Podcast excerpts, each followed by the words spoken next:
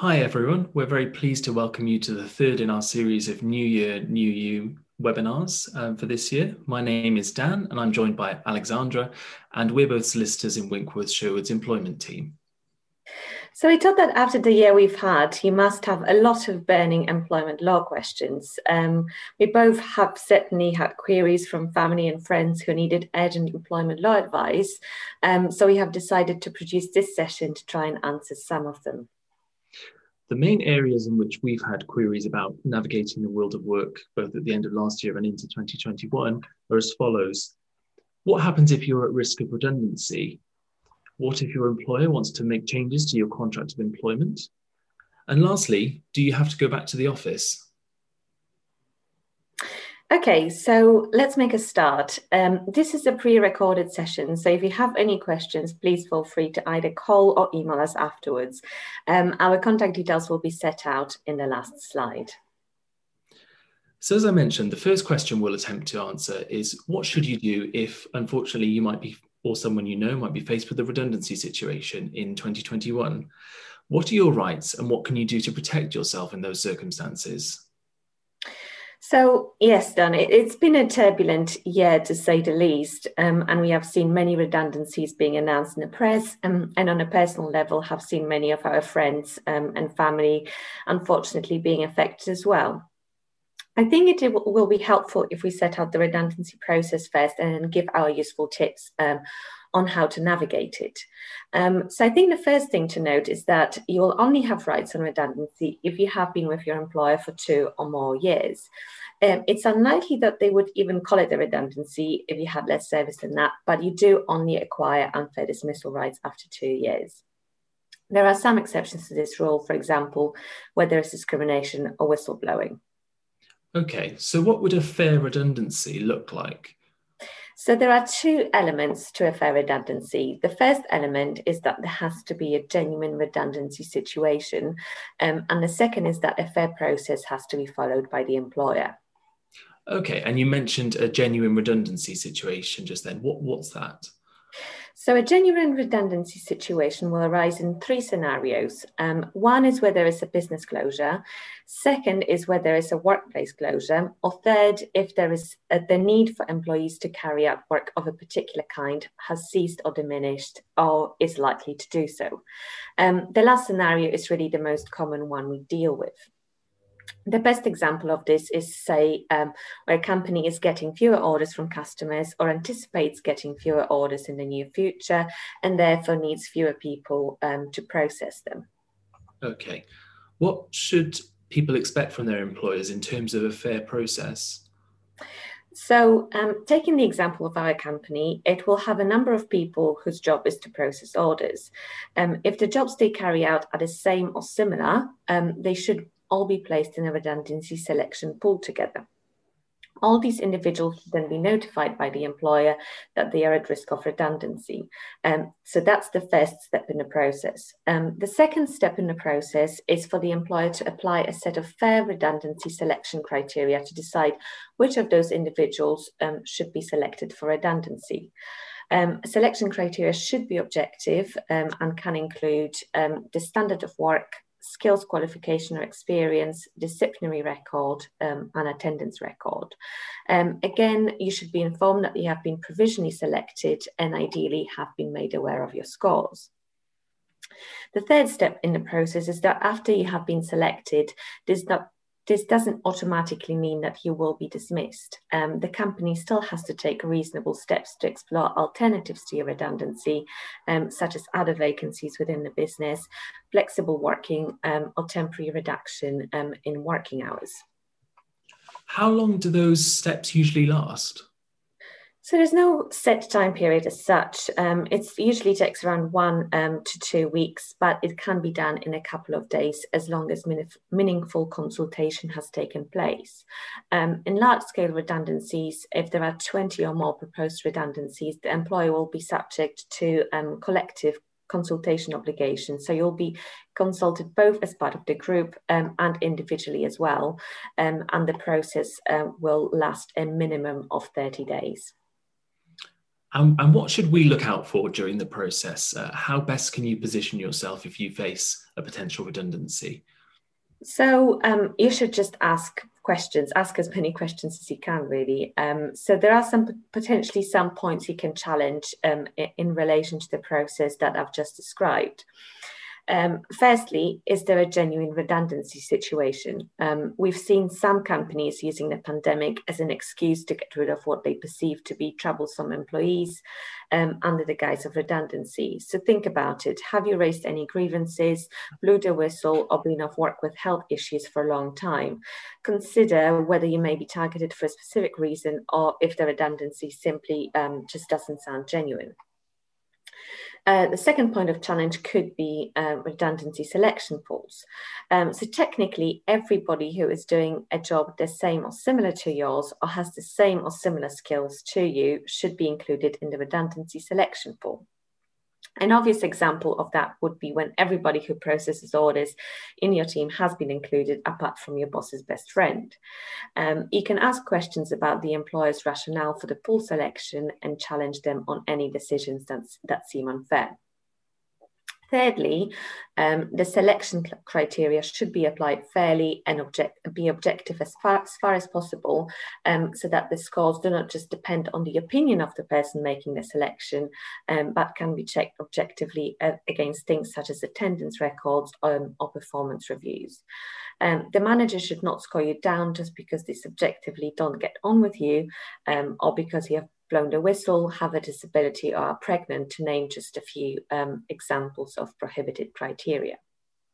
Lastly, um, your employer has a duty to take reasonable steps to find you employment. Um, if you also, um, it should also listen to any suggestions you uh, may have to make, such as going part time um, or reducing your salary. One useful thing to know is that um, if you are on maternity leave, you have more rights and are entitled to be offered any suitable alternative vacancy ahead of your colleagues. So you mentioned alternatives to redundancy.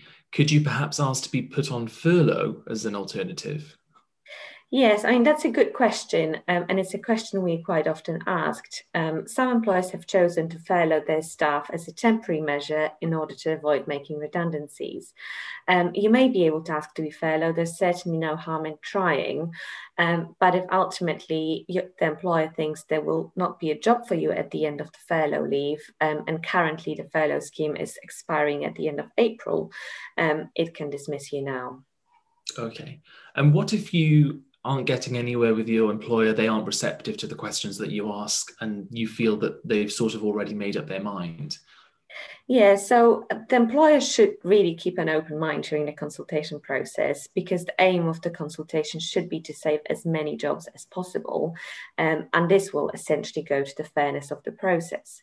Um, even if you don't sa- sa- save yourself the job, perhaps you could negotiate yourself a better exit package if you can point to any real unfairness or potentially discriminatory um, or unlawful treatment um, to your employer.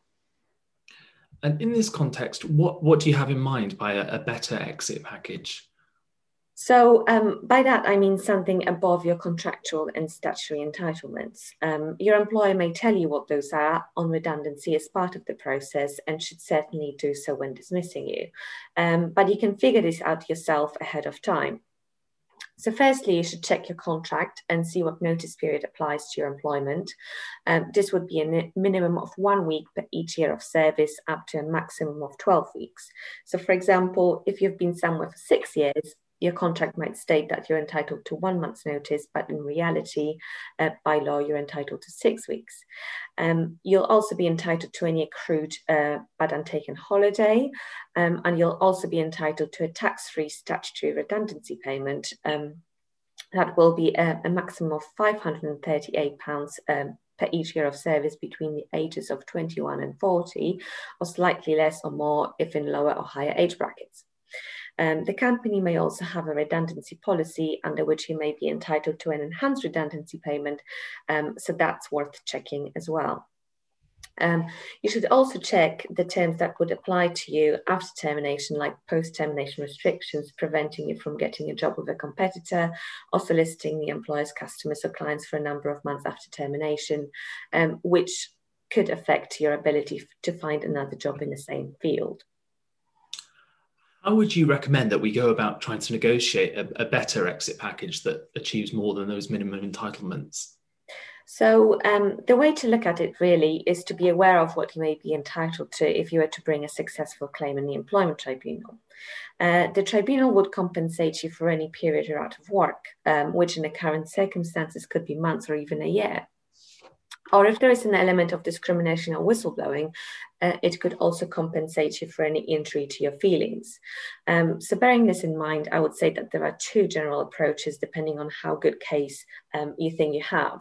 So, the first approach is if you have serious concerns about the redundancy, um, you should challenge it and seek to negotiate compensation um, on the basis I've just described.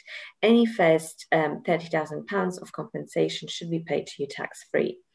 Um, you should really take some specialist advice at this point in order to ensure that you um, present your arguments in the best possible way. The second approach is if you believe your redundancy is likely genuine and it's just a matter of time, as there are no other jobs you could be placed into. Um, you could offer to forego the redundancy consultation process in exchange for a slightly enhanced redundancy payment, for example, um, or perhaps um, seek to negotiate the, sh- the shortening or, or, complete waiver of your post termination restrictions um, on the basis of your employer's goodwill. How should we go about a conversation like that? Um, so, firstly, you should be aware that any conversation about your potential departure should only be held on a so called without prejudice basis. Um, this means that the conversation um, is confidential and cannot be referred to in court. Um, you could either send an email um, without without prejudice header um, or at one of your consultation meetings as part of the redundancy process, ask to speak um, without prejudice and be prepared with the terms that you are seeking. Um, so these will include, um, for example, how you want your notice period to be treated, um, i.e., if you're happy to work it out or would you prefer to be paid um, in lieu any holiday that you're owed, um, any compensation that you might be seeking, um, an agreed reference, um, and if you have any post termination restrictions um, that you would like the company to shorten or waive. Um, if the company engages with you, um, you might be asked to enter into a settlement agreement in return for waiving your claims against them. At this point, um, you can instruct an independent lawyer for advice, um, and the employer will normally offer a small contribution towards your legal fees. Um, one other useful thing um, to note is that if you are working out your notice, you are entitled to reasonable paid um, uh, paid time off to look for a new job. If you're dismissed at the end of a redundancy process, do you then have a right of appeal? Um, so your employer does not have to give you um, a right of appeal, but they'll quite often do. If you have not raised the challenges as part of the original process, th- this is definitely your chance. Um, but it's always best to challenge um, any unfairness in the process, as in when you see it as perhaps something may be done in time to save your job and you might not get a right of appeal. So, what happens if you're dismissed?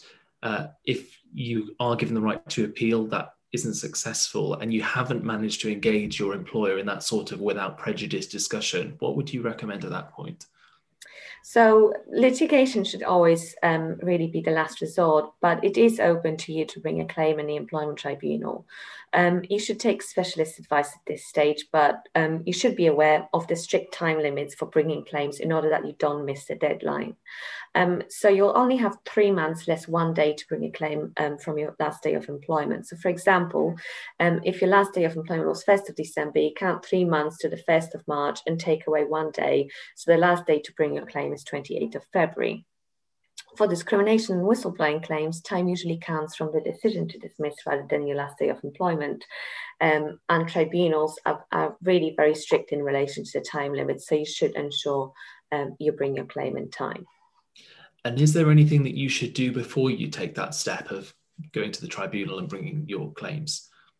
Um, so apart from um, obtaining specialist advice if you can, um, you must commence ACAS early conciliation process before you bring your claim this should be done, well, this must be done before your claim expires, um, and you won't be able to bring your claim without it. Um, it's a confidential and free service whereby you are assigned a conciliator who will seek to negotiate a settlement between you and your employer in order that litigation can be avoided. Um, so, a really useful service and really another bite of the cherry at negotiating something. Um, so, definitely a step, step forward, worth taking um, in any event. It will also act to extend the time limit to bring your claim, but it's best to take specialist advice on this point.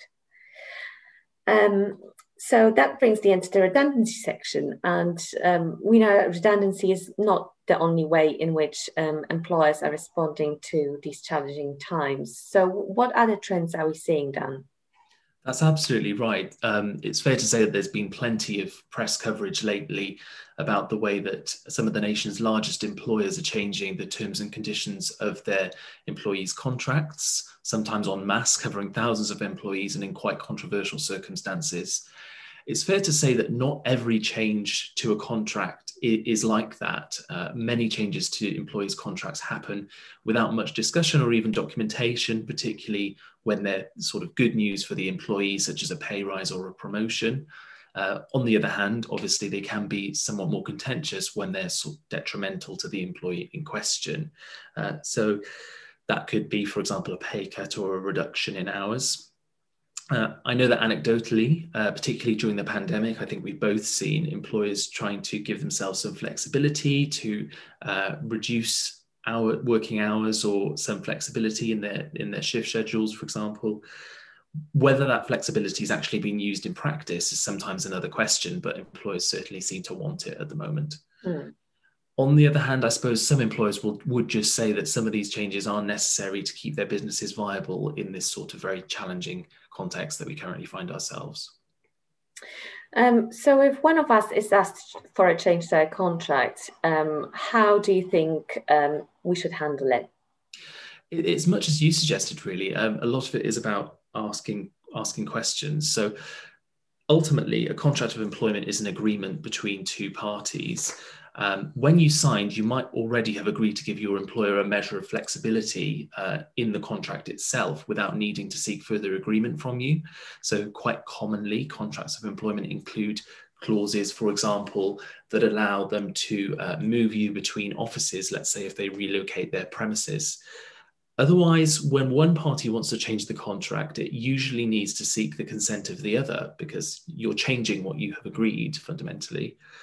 So, the most traditional and usually the most productive way of achieving a change to a contract of employment is to be straightforward about the reasons for it and come, come out and ask for that change, whether that's by a letter or, or, or a meeting, for example. As a matter of good management, a wise employer will usually enter into the process as a sort of consultation, and therefore you should be given the opportunity, not so much as a matter of law, but just employee relations to ask questions. So, in any case, even if you aren't expressly given that opportunity, do still ask those questions. So, are there any specific questions um, which we could ask? Absolutely. So, I suppose the first and perhaps the most important is what what is this proposed change based upon and how was the decision reached and then hopefully that will permit you to ask some further follow-on questions and really challenge the the rationale for for that change and whether it's necessary um, Another very important question is Is everyone affected equally by this proposed change? Uh, if you have any concerns about the changes perhaps disproportionately affecting certain groups, so uh, women, younger employees, part time employees, for example, there are more, but just as examples, then your employer should take that quite seriously as a potential issue under the Equality Act 2010. And if you raise that concern, you shouldn't be treated detrimentally or experience any reprisals as a result. Again, that could be quite serious for your employer if that if that is the case. Um, particularly where pay cuts are suggested, but certainly not exclusively. One important question to ask is how long will cha- these changes last? Um, could you reach an agreement where instead of a permanent alteration to your pay, there's a time limited d- deduction, um, perhaps even a postponement or a deferral whereby you actually receive that money later down the line subject to certain conditions. On the other hand, if you're asked to work uh, reduced hours um, or to part time, uh, one other option to ask about is whether your employer has considered the possibility of placing you on furlough. And that's definitely much more of an option since the changes to furlough, which we saw some months ago, and particularly the introduction of flexible furlough. So it's now much less of an all or nothing matter. Um, check and query whether your employer is making the fullest of all the government support available. And gov.uk contains some very, very helpful information about that, which is subject to change. Thanks, Dan. That, that's really helpful. Um, but what will happen if we can't agree? I mean, it's certainly a possibility. Uh, since a contract can usually mainly be changed by consent only, if you don't agree, normally that would be the end of the matter, and the employer, you know, wouldn't be able to pursue it any further. Uh, I think it's fair to say that in reality, matters are somewhat different, and that's because a contract of employment is it's not a one-off agreement; it's a continuing relationship that's why so many people do agree to changes because they have to maintain that relationship. And sometimes they even agree to changes because fundamentally they need to sort of do their part in helping to keep their employer afloat. If your employer really does feel that they absolutely have to have this change that they're suggesting to you, one option that they can take is to dismiss you and then immediately rehire you on a new contract. And it's this practice that's been quite controversial lately depending on whether you have the necessary two year service, which you referred to, Alexandra, you may have a claim for unfair dismissal. On the other hand, that may not be worth a great deal if you have immediately been offered a job at the same or similar level of pay, for example, on those slightly revised terms. That's not to say that you don't have options if you disagree with the change. Uh, one is to make a formal grievance, which is a complaint to your employer, which should trigger a formal process of investigation on their part. That's not something that employers often look forward to, and it could lead to a compromise.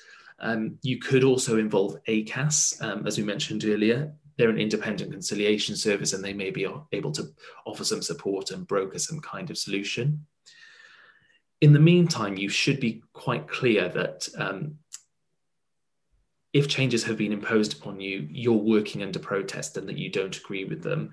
This can be quite important because if time passes and you haven't raised any objection, you might be taken to agree to the change, especially if you've received some kind of benefit in return in the meantime.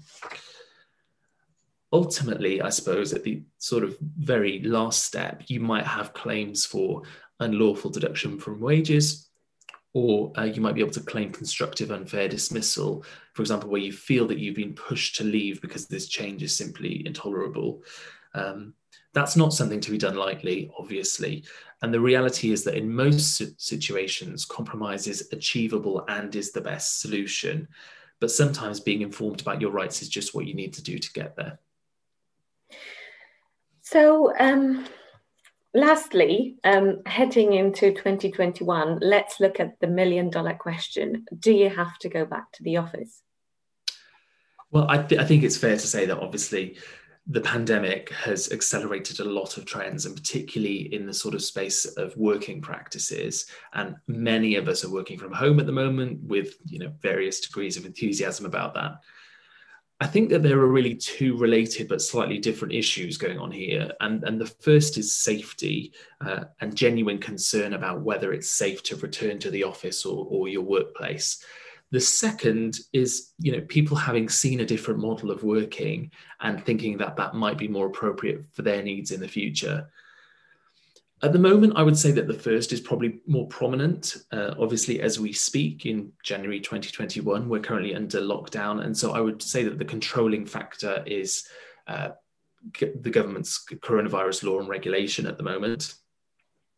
Hopefully, no one is in the position of uh, feeling that they have to or are being forced to return to a workplace that is actually unsafe.